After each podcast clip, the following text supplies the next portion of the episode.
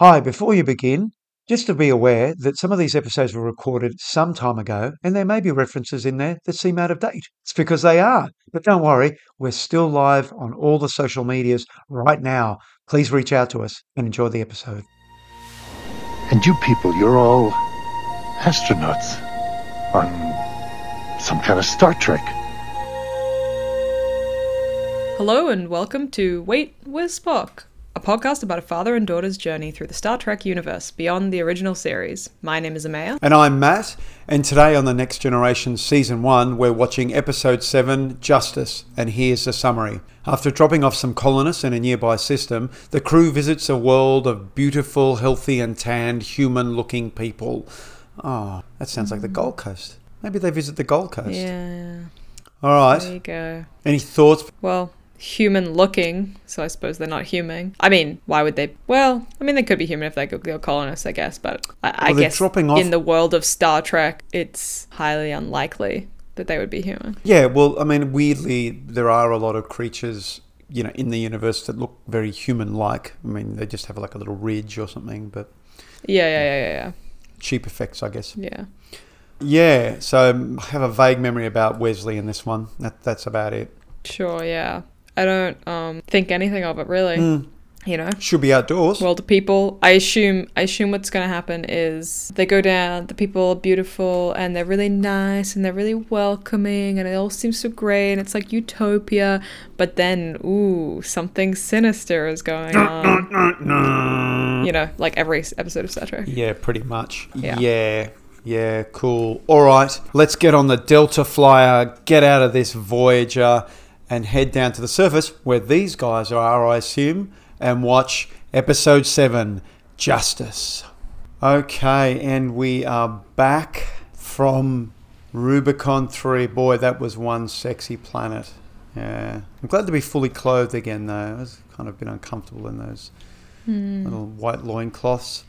But anyway, that, yeah, that was uh, episode 7 Justice which yeah. which I think is one of the more consistent Star Trek episodes we've had so far. Guess that's fair. wasn't thrilling. It was kind of boring. Uh, it wasn't. It wasn't particularly exciting, but it was. You know, compared to what we've had with the A and the B story stuff, it, it's probably been the most on on on the mark and the, the most like a con- traditional Star Trek episode where we discuss a concept. Problem may be that I'm not sure whether we got a resolution to that discussion really. Yeah. Anyway, so uh, going by the beats, the Enterprise, uh, as we heard from uh, the synopsis, has um, dropped off some colonists at a, a new uh, planet in this system. And then while they're there, the Enterprise discovers another Class M planet. Uh, called they know it's called Rubicon 3, I guess they ask the inhabitants, full of um, human like people who are very lovely, and the planet's very lovely, and Riker is smirking a lot. He knows something. Yeah. yeah. He was just generally jolly this whole episode. yeah, he's enjoying in a this. weird way. He's enjoying this. Um, Yeah. Coincidentally, Dr. Crusher, CMO, as she refers to herself during this episode, Chief Medical Officer, mm-hmm. Crusher has determined that the, the team needs shore leave and perhaps an away party should beam down to check out this very nice planet. And and apparently, according to, I think it's according to, is it according to the counselor? I can't remember who says this, but basically, they just have sex a lot. Yeah, I mean, they kind of all say it. Yeah, at, at, it's- but I think I, I think she says someone says at the drop of a hat might be uh, Riker, and Yara s- sort of uh, smiles and goes, "Any hat, Yeah, any which- hat." But I don't know what that means. I think that's code for gay. I think that's code for switch hitting. I think I think it's maybe I guess. I- I'm I'm going with code for bisexual. Um, Hmm. You know, because Yars, you know, she kind of vibes that way. I've always felt Yar could sort of, you know, she could go either way. I think yeah, she's not fussed. She just enjoys the thing of it. Sure, it'd be nice if there were gay characters in Star Trek. Say again. So, I mean, it would be nice if there were gay characters in Star Trek, but Yeah, I mean, yes, that would be a, a thing, um, and of course it does happen down the track. But uh, yeah, um, we don't. Uh, it's probably not going to happen here, I imagine. Nah. Anyway, uh, so And Picard's well, because Picard says that Wesley can go down on the yes, away s- yeah, because team. he's got to work out whether the youth are going to like the planet, whether the kids are going to Yeah, think wha- it's you know rad on the planet. Yeah, and I guess Picard just likes Wesley now. He used to fucking hate Wesley, but since like last episode when he was he made a crewman Last episode, last episode I think he or was. the episode before? Mm, I, think it was last episode. I want to say it was last episode. Yeah. So Yeah. So yes, he determines that Wesley should go down and check out the appeal for the young people. In the middle of all this, though, uh, Data picks up some sensor readings off the bow that Yar determines are probably some sort of glitch in the matrix, probably like seeing the cat twice. Anyway, clearly it's a nice little bit of foreshadowing for something. And uh, as we as we exit the uh, uh, the intro um, uh, scene for this episode, uh, Picard um, utters the words, "Let's hope it's not too good to be true."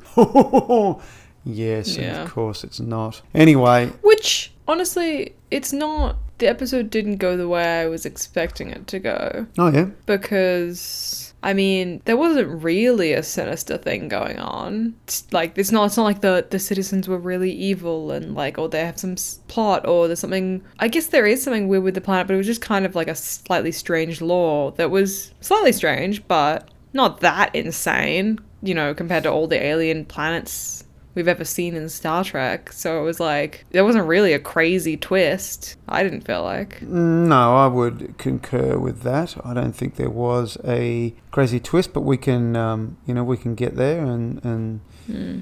Uh, discuss that whole the whole issue about that. Anyway, so uh, they beam down to the planet, and it turns out that this was the episode I remembered. By the way, uh, Rubicon Three is populated by barely the barely clothed Edo, all of whom are blonde. They're not all young. There are some older people there, but of course, no one over Yeah.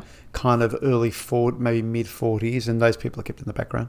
And no one who's not white. And no one who's not white, of course. Yes. Because Um, if, if you're attractive, you've got to be blonde and you have to be white. That's right. Yes, it's We Hitler's planet. That. This is where the Nazis ended up. They ended up colonizing Yeah. this planet with blonde And- white people. Like, a lot of the people weren't even that fit either. Like, everyone was like, you know, like d- decently attractive and decently fit, but it's not like it wasn't crazy. Like, it wasn't like everyone was jacked and everyone was like, No, but this was know. the 80s, so I mean, you just kind of Yeah, had it's to true. sort of be, you know, a reasonable weight, I guess. Not necessarily. I mean, the Yeah, two. no, like like no, I think of it as in like a positive way because it's like it's like when you watch um yeah like shows from like the nineties and stuff and like dudes are getting their shirt off and it's supposed to be like ooh sexy but it's like they don't even have abs or anything because it was like you can just be a healthy normal looking person and be attractive. You don't have to be like you don't have to train for you know twelve months and like eat nothing to get like shredded abs to be considered like you know all right looking. Mm. So no, I like it. I mean, I mean, I'm- glad that like like one of the main because it was like there was a main dude and a main woman who were like the the hosts basically, and the dude was like he had a little chub on him, like you know, he had like, Well, he was just a skinny, him. undeveloped man. but he wasn't even that skinny, like you know, he was just like a normal person, Yeah, sure. was you know, Yeah. Yeah. Yes, he was all of that. Uh, so there were two leads. There was him, Lee Tor, I think his name was, and then there was a woman whose name I wrote down but have now forgotten. Anyway, so they greet uh, the the crew that comes down and instantly, basically, just start groping them. yeah, Yar's super horny. She's right up for this. Worf issues. she really was. Yeah, she was totally up for this. Uh, W- Worf issues one of his more famous lines. Nice planet. He's very good in this, I must say. He's quite dry. I think we're really sort of getting to see Worf kind of start to form now. And then, Yeah. and then comes the sort of creepy Wes stuff where what do we do with these kids? And, and so the woman kind of awkwardly hugs, you know, hugs him and says, you can go and play with the kids. At least there wasn't. I really expected there to be some creepy, like, ooh, in, on our planet we don't care about ages or whatever. But they were, they, they knew that they couldn't get away with that. They knew they couldn't do that. So they mm. were like, oh, what do you, what, ha- what should we do? And he was like, whatever. And she was like, I'll just give you a hug and then you can go play with some kids. And I was like, okay, that's good. Yeah, I'm fine with yeah, this. I don't think that was ever going to be a. Um, I don't think that was ever going to be a thing. I think they were. You know, What about, but what about the dude that was like in love with Wesley the other episode? Come on. yeah, yeah. I mean, it's easy to read that stuff into it with the passing of time, I guess. Um, but anyway, uh, so basically, it's just it's just sex town. Yeah. This thing with running, a lot of running. Everyone runs here. Yeah. We should run because that helps us keep thin, I guess. I don't know where they're going to the gym though here because there are there were a few sort of um, uh, buff dudes. Anyway, lots of run. Yeah, they're just, just you know hanging out, Yeah, they, maybe they bench, stuff. maybe they bench bench press each other. Yeah, but I don't I don't know if we've stressed enough how little clothing they're wearing. Very very Like- little clothing. very very basically just a very tight loincloth like not even a loincloth like just like a tight uh cloth underwear Mm-hmm. and then like a little top piece Yep. So the men That was it. The men wore something similar to Borat's mankini, I guess, um, of course they weren't covered at the top, and the women wore sort of I think it was essentially a two piece, which was basically a pair of sort of frilly swimmers um, or very short shorts like sport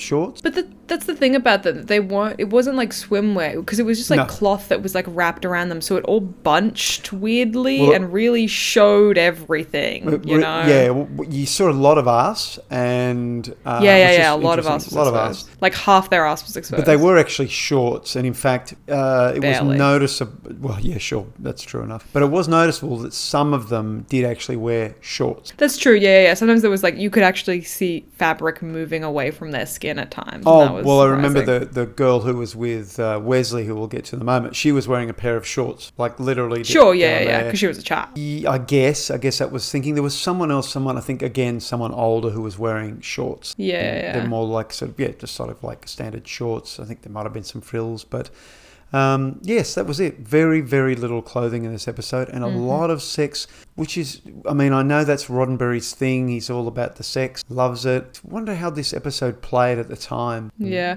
but that's I think that's the thing that surprised me about this episode that it did not end up being about the sex. Like they kind of talked about it a lot at the beginning, and they were like, "Ooh, this is the sex planet." Yeah, yeah. And then like immediately it was like, "Actually, it's just about our laws and customs Yeah. that don't have anything to do with this." Yeah, that's and I was like, "Oh, okay." It was a lot like no one had sex in this episode. yeah, it was. Well, there At least not. Yeah. there was no sex we saw, but there was a lot of making out. Not making out on behalf of any of the away team, mind you. They really No. didn't do anything but chat. That's what I mean. I really expected like there to be stuff with the away team, like them to be getting it on with people, Mm. but they really like it was always like just like sh- panning shots of people, and there'd be just like pairs of people like making out, and then just them in between people like with a drink having a civil conversation. Mm, yes, yeah, that's true.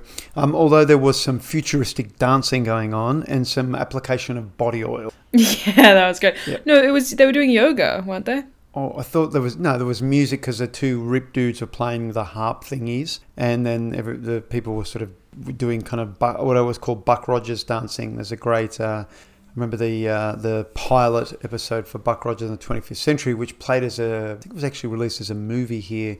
Oh, maybe I'm confusing it with Battlestar Galactica. Anyway, um, when he goes to the 25th century, everything's pinned down, and of course, this being the early 80s, the end of disco, Buck teaches them some disco because they're all sort of dancing very formally with orbs and things. Anyway, so there's dancing, there's nudity. Meanwhile, back on board, uh, Data and Geordi have determined that it's not a glitch in the Matrix. In fact, they have detected something off the starboard bow. Um, it's not Klingons, though, if anyone can remember that famous song. Not me. No, you wouldn't because you weren't alive. hmm It was a Star Trek song in the 90s. Anyway, so they they point the Enterprise cameras at that space and magically a sort of weirdly half invisible what looks like a kind of space station materializes in front of them.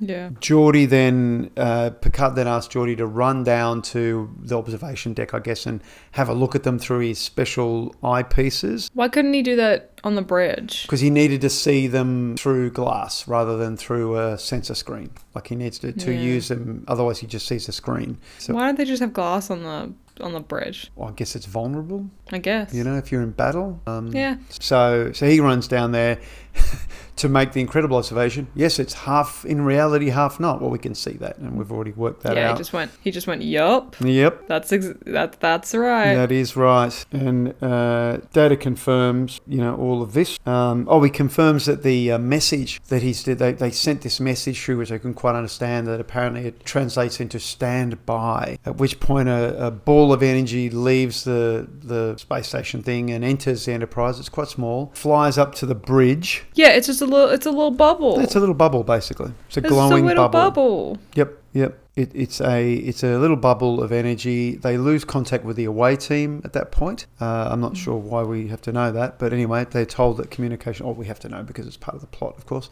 Um, and and then this little bubble sort of booms in a Guardians of Forever. I think they were all Guardians of Tomorrow.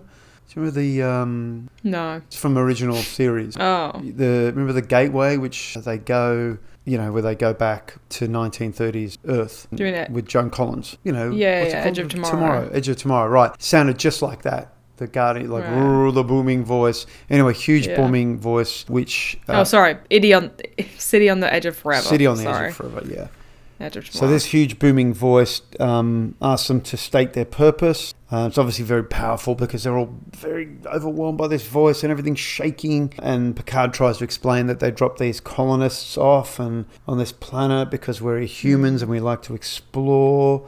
This is when the bubble explains, or the voice explains, that the Edo are his children. Yeah. Well, he didn't explain it. He just went, "Don't interfere with my children." Yeah, that's it. Yeah, he just he doesn't say like, "Oh, these are my children" and whatever. But yep, we. uh, Yeah, it wasn't like, "Hey guys, those are my kids. Please don't uh Yeah, bother sure. them." Yeah, he, he asked them not to interfere, and I think they, then does Picard ask Data to start communicating with the the ball? No, no, no, no. So the bubble turns around to like leave, but then it it it like but it like goes towards Data, and then Data's like, it's like they're, they're completely silent for a while, and then he's like, Picard, you won't believe this, but somehow he's asking me if I was built to interface, and then the bubble like puts itself on Data's forehead, and then Data falls over. Oh yes, yes, and he just collapses because he's overwhelmed by the by the power of the the bubble. And this was Yeah. when, of course, the moment where I, you know, I, you realise ah, the A and the B story are actually connected this time for the first time Yeah, yeah. since I don't know when. Um, maybe the first time this season, maybe not. I don't know, but there's obviously going to be a connection between the A and the B story. I mean, they're almost not A and Yeah. B stories really. No, it's one story just like, happening in two different places. Yeah, yeah, it's just uh, you know different. Yeah, exactly right. It's just scene changes. yeah. Meanwhile, But they don't. They don't. Um. They're very unconcerned about Data being, you know, held. I don't know. Like this thing is doing weird shit to Data and made him fall unconscious. And they're like, huh, interesting. Yeah. It's like I don't know. Like I know that he's an android, but like he's basically a person. Like you could have some concern for like his well being, or I don't know. yeah, well, I mean, I don't. I hate him. well, so Cr- Crusher, again. Crusher comes. Yeah, but they just like scan him and they're just like, wonder what's happening. Well, he seems to be okay. Does he? he's, he's passed out on the ground. Well, she says he's okay, doesn't she? She's like, oh, he's sort of okay. We'll take him to the the sick bay and check him out. you Yeah, know, 'cause He's a robot. yeah. Anyway, you know, back on the planet, there's more sexual escapades, uh, but it's okay because uh, Wesley's discovered some kids, and uh, at first, you know, the girl from the group says, "Oh, I can't wait for you to teach me about things," Ugh. and it's like disgusting. Wesley going, oh, oh, "I don't know about." Things and she's like, Oh, but Yeah. what about ball? And he's like, Oh, yeah, sure. So he says, Yeah, what we're going to do is we're going to play ball. Let's get a stick. We'll get a ball. It's all great. Meantime, there's lots of orgies happening. Well, not really, but there's lots of uh, lots of macking out happen back at the whatever that thing is, the piazza. Yeah, I assume I assume they wanted there to be like orgies happening, but like they couldn't really. I think the intention is that people are just freely having sex, but because we can't see it, yeah. Yeah, but even I feel like it's even been the thing. The thing is, in even in other episodes, it was more heavily implied that people were having sex. Like even in that gross episode where people were like being possessed by shit, and like Data and Yar had sex and Oh, stuff yeah. like that. It's like stuff has been implied much more heavily before. So that's why I was surprised that it was like maybe Riker has had sex because he seems pretty excited about this place, but like there's been no real strong indication of that Oh, or anything really. Yeah, right. I was surprised by that for this being the sex episode. Yeah, I get. Well, you couldn't obviously see them having sex, but No, but I mean, but like a woman can go up to Riker and be like, "Oh, let's go," and he's like, "Oh, I'll be back later, guys." yeah, sure. Like we can imply it. that didn't happen. We can Yeah. certainly imply it. Anyway, Riker's having a ball because he's a dude. Um, he chats with chatting with Worf about things. How good is it, hey Worfy? And Worfy's like just standing there looking angry, and he has to explain that he he's a warrior and he's not going to do all this, and um, you know he can only um, have sexual relations with, with this with a human female or something. With anyway, but he was very What? He, no, with a Klingon woman. with a Klingon woman because yeah, human women are, are too frail because he's such a demon lover. He's where, such a stud. where we discover Worf is a complete it, stud, and and uh, and Riker's like, "You are." He's not even going to question him. He's like, "You bet you are, Worf. I know you are." and of course, we believe it. I mean, there's no question that Worf's going to be um, the man. And this is when Isn't there? I don't think so. Come on, he's a Klingon. He's like a dude. But I don't think he's very caring about the other person. No, it's not about them, is it? Come on. it's about how he feels. You know, yeah. that's why he's still a man, you know. Hmm. he still doesn't care. Anyway, Riker discovers that the, the comms are down and that, um, Yeah. you know, maybe there's a problem, but maybe not. The council's not too concerned because he she's obviously sensing these people are super lovely and nice. Hmm. But they figure, look, let's, you know, let's get the group together. Uh, Worf then goes to gather Yar from a little three-way action sort of implied in the at the back of the piazza, wherever They're literally just sitting there drinking some wine know, having a chat. this- yeah, but we know where it's I going. understand. I understand. It's it's not implied. It's like metaphorical. Oh, sure. Um, anyway, as they uh, chat, uh, as as Yar sort of says, "Oh, wait, you've got to hear about these how it works on this planet." They discover that there's no sort of police, but there's no cri- there's no crime on the planet, but there's no real police. There's these things uh, they're called the mediators, and uh, there's these kind of areas called punishment zones, and that basically there's the only thing you can do wrong. You just you just if you go into one of these punishment zones, you just die. Basically, you just get killed, and that's it. That's how, If you do something wrong. yeah, in the one of these, Very- like if you cross one of these punishment zones, which are basically you know them because they have a white fence around them. No, no, no, no. That's not that. That wasn't the rule, was it? No, I don't think that. That's not how I interpreted what they were saying. How did you interpret it? I thought I thought what they were saying was no, no, because they said they set up these punishment zones and only the mediators know where they are because they're completely random and Right. assigned every day. Yep, fair enough. So a punishment zone is just a random area, and if you break, if you just happen to break any law in that area, you will be executed. Yeah. And the point is that you never know where the punishment zone is going to be, so you just don't want to break any law. Yep. So the the white uh, zone isn't a punishment area. That was just that's just a law that you can't like cross like white fences and stuff. Yeah, yeah, yeah. Um, that's Yeah. right. So uh, um, you can't cross these fences. That's therefore a punishment zone. And No. no, it's not a punishment zone. No, no, no, because if Wesley fell into that thing and it didn't happen to be a punishment zone that day, he would have been fine. It just happened to be a punishment zone that day. Right. Yeah. Because they're just random areas. okay. All right. So these random areas that. And if you break a law within that random area, you will be executed. but but and so wh- But hang on, at But one when- when it- stage, at one stage, um, she said, "Oh, but we know where they are because of the white fence." Oh, sorry, we forgot to tell you. No, no, no. She said, she said, you just can't break any laws. And they were like, well, what, what the fuck are the laws? And she was like, oh, well, like, she, they were like, so like walking on grass and stuff. Like, if I broke that law, I would die if I was in a punishment zone. They're like, yeah, but you, but like, just don't like that. That's just like white fences. You don't have to like, you know how to not break the laws because there's a white fence there. Don't do that. She didn't say that that was the punishment zone. She was said that that's. Oh, right. law. Okay. Sure. Okay. Fair enough. Yep. Anyway, basically, there's these things laid out that the Edos all know about, and so they know to keep away from it. And the punishment is really simple. The, the, the criminal system is really simple. You just die, and uh, that's it. Uh, you know, I've got all, just No, I don't. I feel like you're going to cut everything that I said and you're just going to use that because you thought that what I said was too long winded, but you're not explaining it right. And that is Look, annoying me. essentially, when they when they commit a crime, they die. no, that's not it. That's wrong. That is what that is the case. No, only if you're in a punishment zone.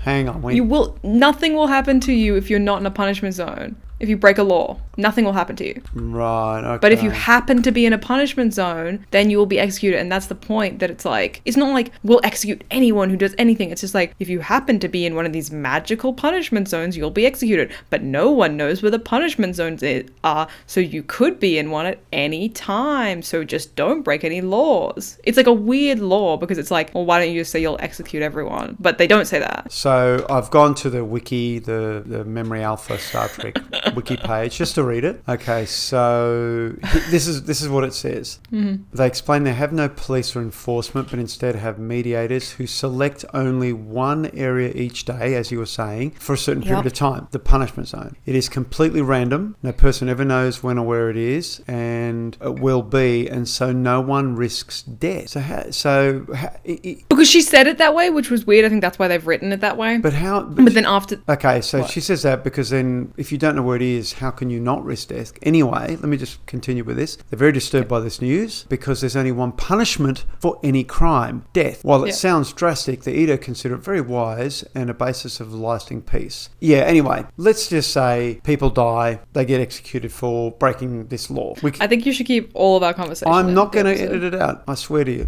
Okay, great, excellent. I think it's very Says he important. already to edited episode. out bit.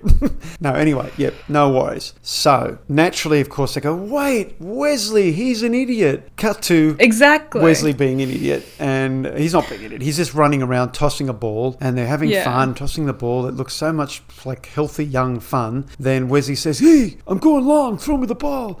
And so he, the kid throws the ball, and Wesley's running, running, running, and they go, "Wesley, no!" And Wesley crosses this fence into this new garden. He says, "Don't go into the new garden." He crashes into this uh, greenhouse thing, and he's all like, "Oh, I'm really sorry, but I'm okay. Don't worry about me." And they're all like, "No, Wesley, oh no," because they understand what's happened. The mediators jog along and say, "Oh, yep, here we are. Yep, uh, you've committed a crime." He's like, "No, no, it's okay. Everything's everything's fine." Wesley's just assuming they're all worried about him, of course Yeah. not knowing what we now know. Then come the away team, who uh, and eventually Yar and um, Yar and Worf, who explain to them that in fact, hey, the only punishment they have is death. So that these guys here are about to kill Wesley for committing a crime, uh, and they pull out this little syringe thing, and you know, of course, everyone's like Riker and the team are like, "What are you doing? You can't do that!" And uh, Riker jumps in front of the man and does some kung fu on him and knocks the syringe out of his hand, while Yar and Worf pull out their um their phasers. Yeah, I mean, they kind of barely do anything. They kind of he kind of just walks over to the dude, slaps the syringe out of his hand, and that was about it. And then the dudes were like, "Oh, Yeah. oh shit."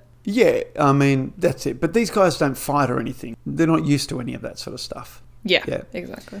Anyway, so we've got a problem, obviously, because they, you know, what um, they try and beam out, but of course, communication is still down. Back on the ship, Yeah, Data in the bubble, they're still connected. Crusher's saying his his readings are fine, and then and then suddenly the orb detaches itself and t- just basically pisses off, right? Yep. And at that point, of course, communication comes back on, and Yara and Riker are trying to communicate with Picard, and Picard has to beam down. It's it's an urgent matter. Picard then arrives in the piazza with all the naked people. He's looking pretty. He's like, yeah, I've seen a lot of naked people before. I'm pretty cool with all this. Meets the away team to discuss this issue of law and justice. And here comes one of the most Star Trek scenes you'll ever get. It's the exposition scene where we discuss the nature of human justice and, and law versus this alien Yeah. justice and law, which is, you know, obviously this is just a stand in for what are laws, what is justice, blah, blah, blah. It doesn't really go anywhere, you have to say. It Nah. kind of just, yeah, it just doesn't go anywhere. And in fact, um, the, the guy, Lightor, his name is, is, is basically insulted because uh, Picard says, oh, yes, we've evolved beyond capital punishment. We don't do any of that anymore. We've,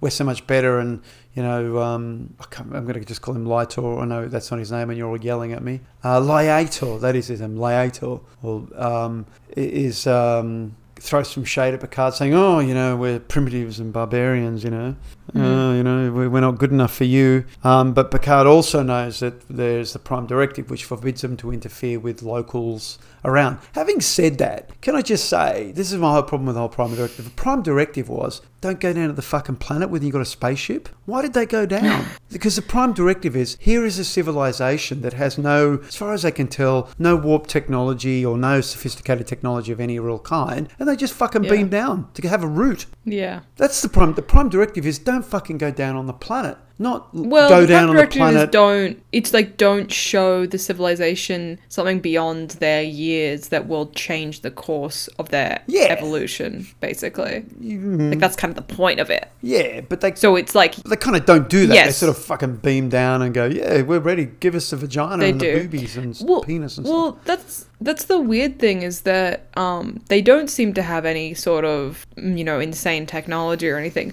but they're not like like so, so they can't leave their planet, so they don't know about aliens and other races and other planets and stuff. But they seem to not at all be shocked when these people beam onto their planet. Like they're just Yeah. like, oh hey, it's you guys, sup? Yeah, yeah, Like yeah. so, I, I didn't quite understand that because when they first beamed down and they were like, "Oh yeah, they're totally normal" and blah blah blah, and they were just chatting about it. I assumed that they were kind of like part of the Federation or something, Hmm. but they don't seem to be. So that was kind of confusing. I don't know why they were so chill with it. Yeah, so that that's essentially where I kind of I wouldn't say I didn't tune out of the episode, but basically I went, "Oh, this isn't working." I did. This isn't working because you can't have. It was the- also kind of boring. It wasn't hugely interesting, no. I mean, basically, they have a sheep. They want their kid back. He fell into a, you know, a grass of, of, you know, some a little patch of plants. You know, it's not like he, you know, if there's a moral dilemma, like he stole or he his actions led to someone's death or something, Yeah. Maybe. But um, anyway, Yeah, because because basically this dude goes like he goes like, oh well, you know, you're so strong, so I'll just tell them that because he's like, yeah, when he's being shitty, he's like, I'll just tell them that you know you took the kid and I couldn't do anything about it. So he's saying like, take the kid and leave, and Yeah. Picard goes, no, no, no.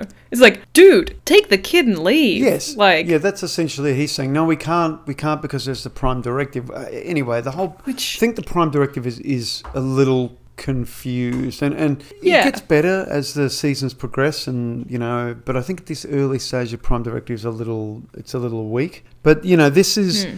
kind of the B minus version of maybe C plus version of the the Star Trek exposition, the idea, the controlling idea Yeah. of the show, if you like the thing. You know, what is justice, what are laws, all that sort of thing. Anyway, um, Picard um, then asks them about the the vessel above. Uh, They say, "Oh, do you mean God?" So they're well aware Yeah. that this God exists. They're like, "Oh, cool, right here. Well, no worries." Meanwhile, Data has awakened and has got some important things to tell Picard. Picard uh, then decides he's going to return to the ship. They're going to take the woman with him. Um, her name was Rivan. Uh, so she. So can we yep. can we talk about how how letting okay letting them kill Wesley would not break the prime directive and like that would Hmm. like like that's all G, but taking this woman up onto their ship who doesn't understand any of this and is like shocked by it and shit Hmm. and just like showing her around and blah blah blah that's fine that's that Oh, doesn't yeah. break anything And this is what I mean by this whole, you know, prime directive nonsense. yeah It's just, it, it, it's uh, unfortunately, it's a weak. It's just the it's the weak foundations that this whole thing is is based on, yeah and and that's it. Just weak foundations, and and that's what that's what essentially kind of kills this episode. I think you know if. If Wesley had violated the Prime Directive by revealing himself or something, revealing himself to be advanced, yeah then okay. But he's but they all violate the Prime Directive anyway. I mean, this is the unfortunate point about this. I think I think this episode had real. I think it had poss. Anyway, we'll get to this. Let me let, let's just get the beats out of the way. So they go up to the they go up to the um the, the ship, and of course she's amazed. Look at all this! What an incredible city you've got over there. Picard takes her to the observation deck, and she falls on her knees in worship of God. And you know, Picard, how do you know this is God? Because she knows because He's appeared. Um, it's all amazing.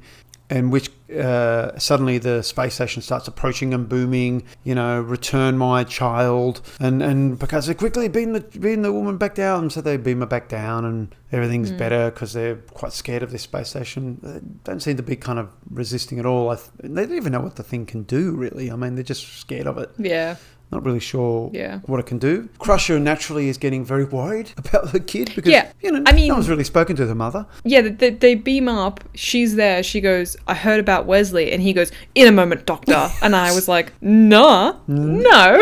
I think Her child to- is about to be executed.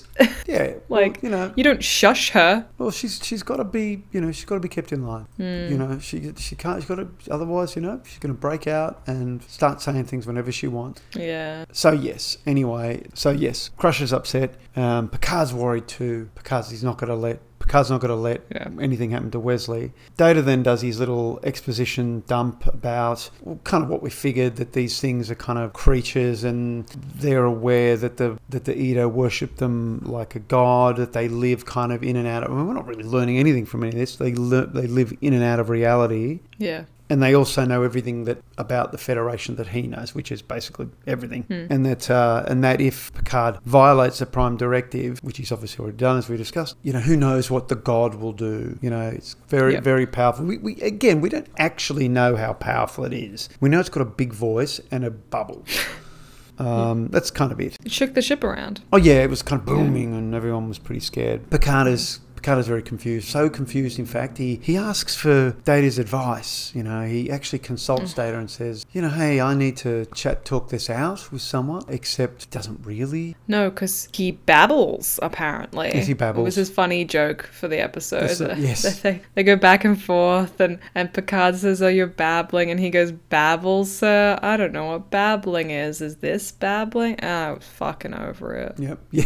I don't want to hear him make a joke. Yeah. Anyway, so yes, uh, a lot of babbling, and uh, because apparently yep, she's a babbler. She. Oh, well, sorry, he's a babbler, right? You know, he's always going on and on about stuff. Anyway, Picard and Data, you know, I don't know what they get out of that conversation. Um, not much, as far as I can tell. Yeah. You know, Data doesn't offer much, and uh, they don't really discuss anything of any real merit. Uh, and Picard decide Picard's got to beam back down, of course. He's got to beam back down uh, to the planet because he's, he's Yeah. got to work out how to solve the problem of Wesley. Mm. But before that, Crusher told Data to shut up, Oh yeah, which I really Yeah, appreciated. you did because you one you like Crusher, two you hate Data. We've this. exactly. It's my perfect combo. We've established yes. because she got upset and she started to cry because she was worried that Wesley was going to die. And then Data went, mm, the emotion of motherhood. And she went, shut up. Yeah. So, And I liked it. so Data. Uh, so anyway, they go back down the planet where Picard then chooses to explain everything to the people. You know, this is this is my problem. I don't know what to do um, because of these feelings that I'm having and these things that I know about us. And and the the um, people they're saying, well, you're so powerful. Why don't you just why don't you just take him again? It's like, yeah, that's kind of what we were all thinking. yeah. Uh, Like, why don't you just take him? No, no, Picard can't take him. But guess what? He can. so, so after all this, after all this discussion about feelings and what he can and he can't do, apparently the solution is just I can't take, I can't let my guy die. I'm just going to take him. So he just takes Wesley and they beam up, and that's it. Oh no, no, they can't beam up. He says, "I'm going to, yeah. I'm going to take him." So they attempt to beam up, but they can't because God has stopped them. As um, as one of the guys points out, God won't let you go. At which point, Picard, you know, Picard and Riker decide very quickly to explain to these godlike beings the difference between justice and laws. You know, laws are, um, you know, they need to be flexible for there to be true justice. Essentially, they can't be. Um, you can't have inflexible laws, otherwise, you know, there is no true justice. And and then obviously, this message gets to the gods, and they must go, "Yeah, that guy's so right. We haven't thought about this Yeah. before." Those guys goes, wow, I hadn't thought about that. Wow, that's pretty good, Mm. and lets them beam back up to Yeah. to the ship, and that's it. Really, Pretty much. pretty much that's it. Picard decides that he uh, he wants to talk to the uh, he wants to talk to the people about um, you know the, the the alien people. Please let us talk, but they just disappear. Hmm. Uh, he says, "Look, uh, you know," he says, "We'll we'll take the colonists away. It's okay." They don't even respond to that. You know, they just disappear, and that's it. And Picard, we, we leave the episode with Picard saying, "I I just wanted to know more, to learn more about Yeah. these people, these aliens." That's what I really wanted out of all this. Yeah, I don't mind that concept as an end of an episode of like, well, you know, you won't. There are things that are bigger than you in the universe that you just won't understand. Yeah. You know, like especially in a show like Star Trek. Like I think that, like I appreciate that kind of story, but the rest of the story was just not strong. so Yeah, so it just kind of didn't go anywhere. Like there wasn't any resolution to the episode at all. No, nothing at all. So essentially, I guess we we as the viewers are meant to understand that, of course, you know these law is ridiculous, and you can't kill someone because they fell in a garden patch, and uh, that's that. And and so we're all meant to, of course, empathise.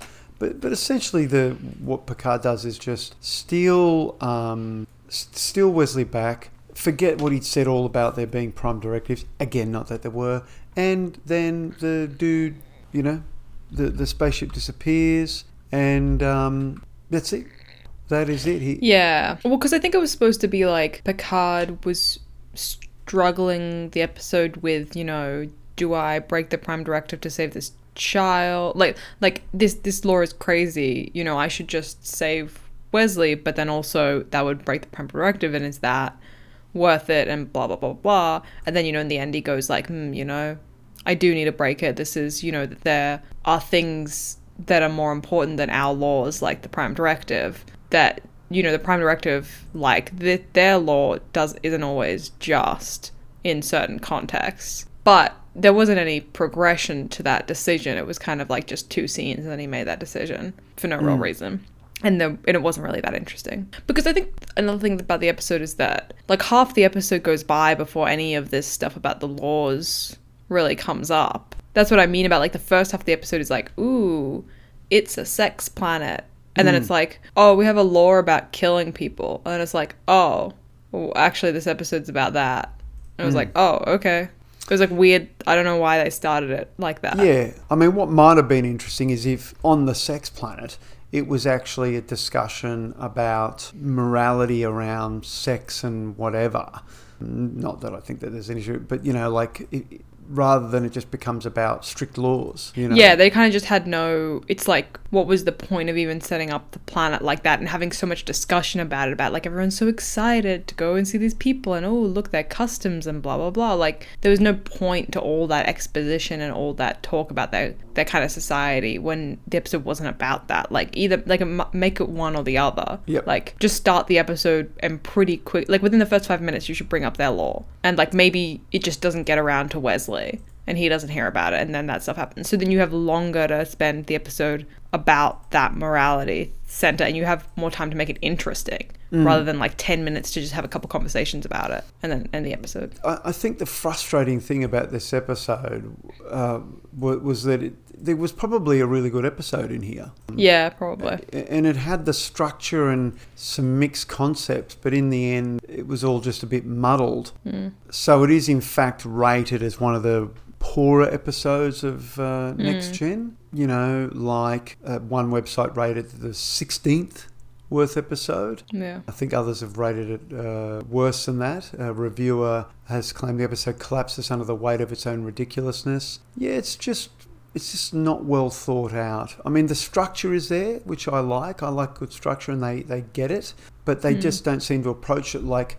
The classic original series version of this, uh, uh, which you might remember, is the one very similar child, childlike people on a planet controlled by uh, this alien robot, I guess, like this this, and of course, to which uh, you know Kirk's solution is this isn't right. People just need to grow, and they just destroy it. You know Yeah. that's that's their solution. Uh, so not great, but but similar kind of concept. You know, here's this. You know, here are these people. They're controlled by. Um, uh, someone else, and you know they could have maybe discussed that or discussed. There's just maybe a couple of too many. Like, did it need to be a sex planet? Could have just been a planet of nice people. yeah yeah exactly. Because because the the contrast was supposed to be that they're really nice and really open and all about happiness hmm. but they have this really harsh law about execution. Like it didn't have to be about like the sex stuff which is like hmm. it doesn't matter that it is. It's just time away from the actual plot of the episode. Hmm. Too much time away from the plot of the episode for no reason. I, I wonder, in fact, this wouldn't shock me, whether this story came in and they said, "Oh, here are these childlike people, blah blah blah," and then Roddenberry got his hand on the script and put lots of sex in it because Yeah. I, I remember in the oral history that used to happen quite a bit.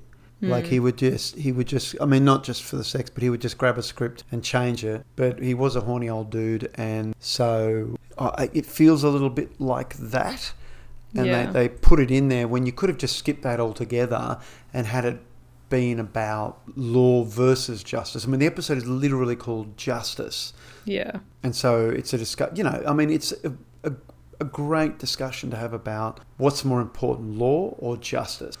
And you know, if we if we'd had more time devoted to it, like we could have started the episode with like, oh, someone breaks some tiny law, and you're like, huh, why? Uh, oh, that's dumb. And then you see them get like killed, and you're like, hmm. what the fuck? And then it's like, oh, that's just how we do things. They broke the law, and then hmm. it's like, oh, this is so weird. These people are really creepy, and then like continued on from there. Hmm. And then like Wesley's off doing something, and they're like, oh, Wesley, and then you know stuff goes on from there. So you just like you the you have more time to like add more stuff in and like so because it, it was basically just they just talked about the thing like nothing happened in the episode they just had a couple conversations about laws and stuff so it's like i would like more action to have happened especially Yeah, yeah. On, on, in an episode that's on planet you know, Mm. I was expecting a bit more action, and nothing really happened. Yeah, yeah, it was a shame that this the one sort of down on the planet episode, uh, which looks like it was filmed on property somewhere where there was a building. Yeah, yeah, it just yeah, it was just a bit of a mess, and I, I, I think this is like I may have said, already said this, but a bit of a recurring theme for this season. I think you know there are going to be a lot of messy episodes in this first season. Yeah. Simple is best, I think. Yeah. But I Um, think that is something about this episode that honestly I wouldn't describe it as messy. Like I think it was quite clean. It was Hmm. just it didn't quite hit the points that it was supposed to and then became quite boring. Yeah, Yeah. Yeah, that's a fair call. Like messy is probably the racist one. I think that was pretty messy. I, I think we've had a lot of messy episodes. Yeah. I think this is one of the Th- not this messy was kind episodes. of tight. Just they just sort of avoided the problem. They kind of Yeah. avoided the main point. It's a bit mm-hmm. like, and again, apologies if I've said this before.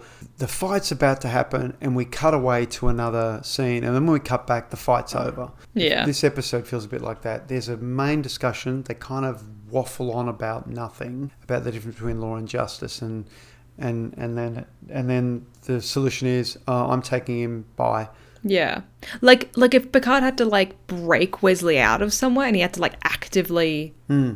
You know, like break him out instead of just like, oh, we're gonna take him and they're like, okay, we're not happy about it, but I guess we'll let you do it. Like Hmm. if there was just like you could have made this interesting if there was a bit more action. Yeah. Yeah, I think that's. Yeah. I think that is very true. This is C plus, maybe Yeah. B minus, I guess, something like that. Kind of like a I mean, Maybe a C. I can't really remember all the episodes plus. that we've watched so far, but it's like a it's it's a low mid one. Like it's not at the bottom, No, it's nowhere near. somewhere in the middle, but on the lower end. Although we haven't had that many good episodes yet, so maybe it's more We've in the not really. No, So, we've not really. Okay, But go on. another, I think the real disappointment was Wesley's um, jumper. Not a great jumper. Yeah, Dale, but he did have interesting pants on. did he? Yeah, I only look at his pants. jumpers. Okay, that's good. Yeah, his jumper, but his jumper was just a knitted brown jumper Yeah. that was. I didn't. I didn't like the knit style. I didn't like the. I mean, I don't mind brown, but it was just not. It wasn't funky. No, I agree. The Wesley attire was not on point today. That's uh, that is for sure. You know, and think Star Trek. I mean, Star Trek has had. I mean, the the famous court martial episode from the original Yeah. series. I mean, Star Mhm. Trek can do moral. Yeah, Dilemma. where they talk about like euthanasia and is it like is it right and blah, like that was a fucking great episode. Yeah, and and the, you know, Star Trek's strength is it's a show of ideas, and and it's a mm. discussion of ideas. I don't know. Maybe everyone's just a bit too old, and they're a bit too rushed, and yeah, I think you know, it's incredible to think that this show like hit a home run when it first came out. People must have been just desperate for anything. TV must have been just horrific at the time. They were just surprised. Maybe. There was Star Trek, and has there been a has there been a phase of battle? Hasn't been? Oh yeah, there was on the um uh with the uh, you know Ferengi. Yeah, with the Ferengi. stuff going on there. All right, so I guess that brings an end to justice. Yep, I think Um, so. Yeah. Okay. All right. Don't forget you can find us on Twitter and Instagram at WaitWhereSpock or email us at waitwherespock at gmail.com. We'd love to get your feedback and your suggestions, all your messages. Please beam them on in. Beam them on in. And um, please join us again next week for episode 8 of season 1 The Battle. After waiting for a response to their hails for three days, Captain Picard finds that the Ferengi have discovered the Stargazer, his old ship. Ooh, that sounds kind of fun. Well, this sounds good. His old ship, that, that's some history of Picard, and that sounds kind of fun. Yeah. Oh, this might be all right, actually. The battle. I can't. I Yeah. can't- hmm. Okay. Which cool. might be fun. Yeah. All right. That, I'm looking forward to that. Looking forward to it. Um, all right. Well then, until next week. My name's Mat. And I'm Amaya, and we'll see you next time.